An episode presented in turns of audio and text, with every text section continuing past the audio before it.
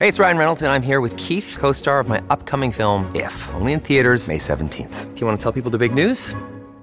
All right, I'll do it. Sign up now and you'll get unlimited for $15 a month in six months of Paramount Plus Essential Plan on us. Mintmobile.com slash switch. Upfront payment of $45 equivalent to $15 per month. Unlimited over 40 gigabytes per month. Face lower speeds. Videos at 480p. Active Mint customers by 531.24 get six months of Paramount Plus Essential Plan. Auto renews after six months. Offer ends May 31st, 2024. Separate Paramount Plus registration required. Terms and conditions apply if rated PG. Big stories, big guests, the big picture. Afternoons with Rob Breckenridge. Weekdays 1230 to 3, 770 CHQR. I'm grateful to live in Canada, a country where I can choose my death. But the law has forced me to play a cruel game of chicken.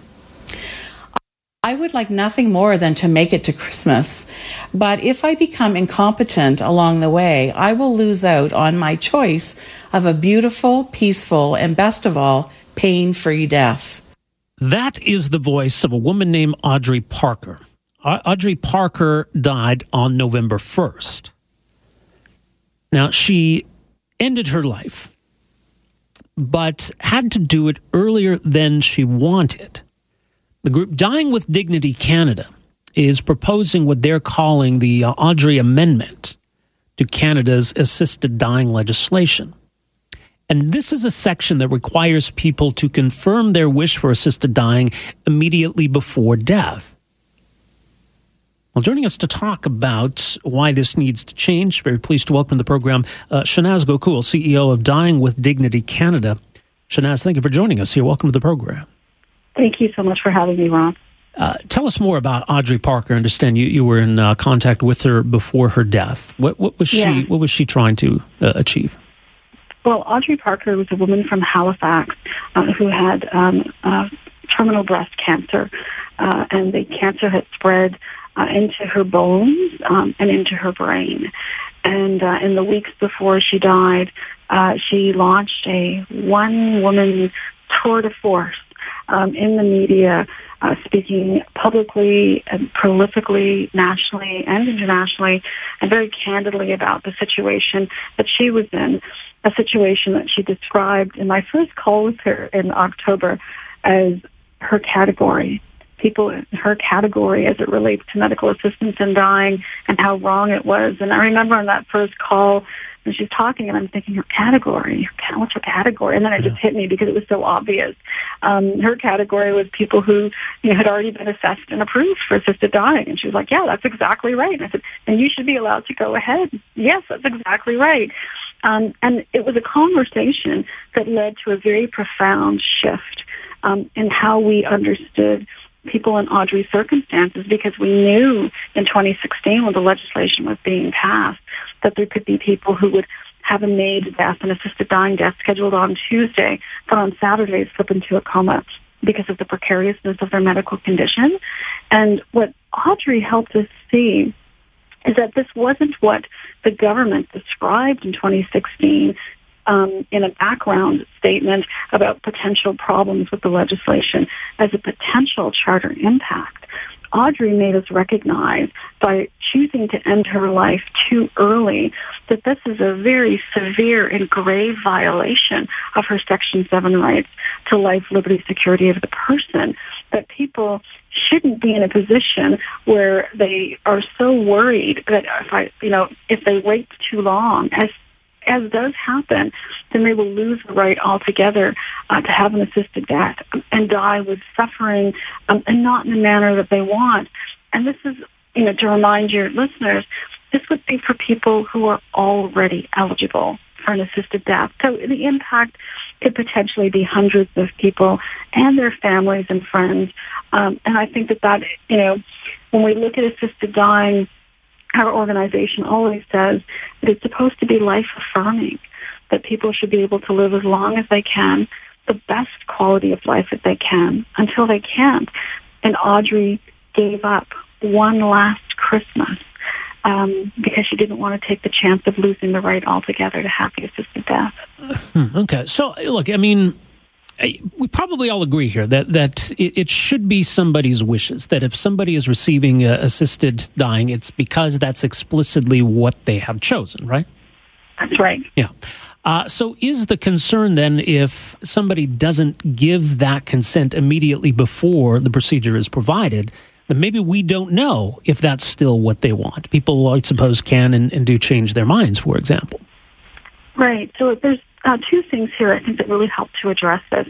One, what we're asking the federal government to do is um, to amend the legislation and to create an additional step so that people like Audrey would have to choose uh, to complete a patient declaration, a, diff, a, you know, a separate or an additional document that states that uh, they have um, a grievous and irremediable medical condition. They are eligible for assisted dying.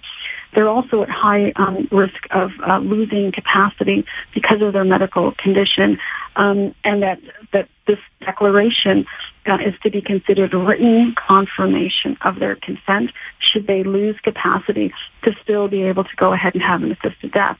So that's one thing. The second thing is the government studied this very question um, that they were required to study uh, in the legislation about people who are excluded. And this category of assessed and approved um, was in a document. They didn't call it assessed and approved um, uh, that was released in December, but the scenario of Audrey Parker and her circumstances.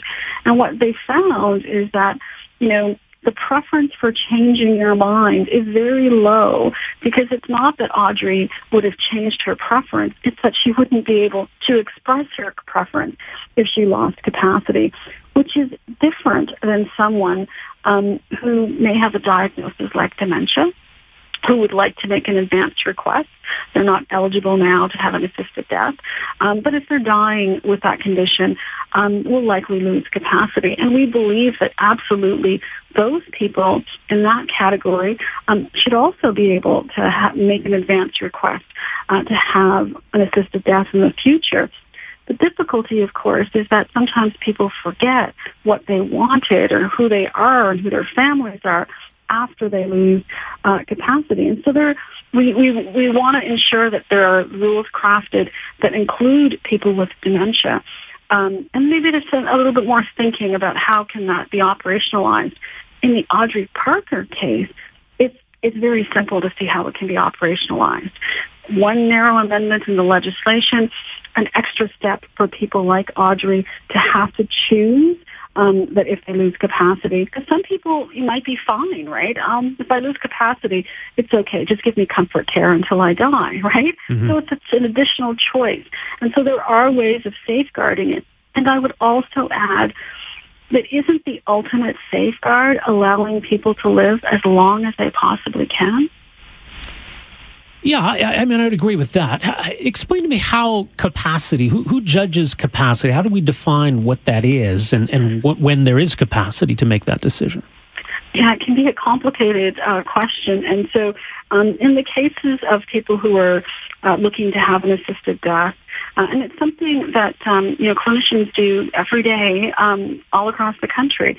Um, you know, assessing that people understand um, and when it comes to healthcare, the implications um, of their healthcare decisions. And so if there's a concern that someone doesn't understand, and, and capacity comes into play um, in medicine you know, at every stage of life, right? And for all sorts of different reasons and for many, many types of medical uh, treatments. Um, and so this is no different, that this is an issue that uh, doctors uh, and nurse practitioners have to deal with on an ongoing basis to make sure that people fully understand the healthcare decisions that they're about to make and to make sure they understand all of their options before they make that decision. And so when we're talking about somebody like Audrey, you know, she, uh, if she lost capacity, she would um, likely have been comatose. Uh, just unable to express herself in, in, about anything. Um, and I think that this is something that currently happens. We navigate the healthcare system, um, so it's not something that's new, but it is critically important. And when you know you're in a situation like Audrey's, and many people who have been in Audrey's situation have um, people, you know, been people with um, metastatic cancer that has spread and then breast made their condition even more precarious than it was before. Um, and so I think that clinicians are trained. They know how to assess capacity. If there's any concern um, from either of the two required uh, clinicians to do the assessment for medical assistance in dying, they can bring in a third, you know, a third clinician, an additional clinician perhaps, um, uh, a psychiatrist or a geriatric psychiatrist uh, to help establish that. So it's not something that's exceptional, um, but it is exceptional when it comes to assisted dying because if you don't have it in the moments before, as the law stands now, you will not be able to proceed with an assisted death. Right. So if this were to be allowed, when would it occur then? Once somebody loses capacity, would assisted dying occur immediately? Would it be a, month later? Would it when when when yeah. when would it be done? It's a, you know, it's a really good question, and I think that there's um, a number of different options to look at. Uh, it could be that in their patient declaration form that they fill out saying, yeah, this is my written confirmation of consent. Should I lose capacity? I would like to go ahead and have the assisted death. Let's say in Audrey Parker's case, she wanted to live for one more Christmas on January 2nd even if I've lost capacity. Mm-hmm. Um, or it could be as soon as I lose capacity, you know, the earliest possible time, uh, because most people are trying to avoid living longer. Like Audrey, um, in her situation, she was trying to avoid living longer and um, being completely incapacitated, but still suffering as she was dying. Uh, so there could be more than one way to look at that, and I think that requires a little bit of workshopping. But we want to make sure that people um, who are already eligible, and I can't stress that enough, um, that they have choice and control about the time of their death, and I think that can be addressed um, in how we draft uh, the required patient declaration for people in these circumstances. Yeah, well, I think it's certainly an important issue. Uh, dyingwithdignity.ca is the website. People can read more there. Uh, Shanaaz, thank you so much for joining us here today. Really appreciate this.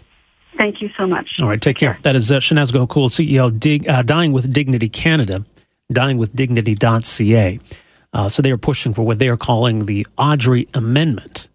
Afternoons with Rob Breckenridge, starting at 1230 on News Talk 770 Calgary.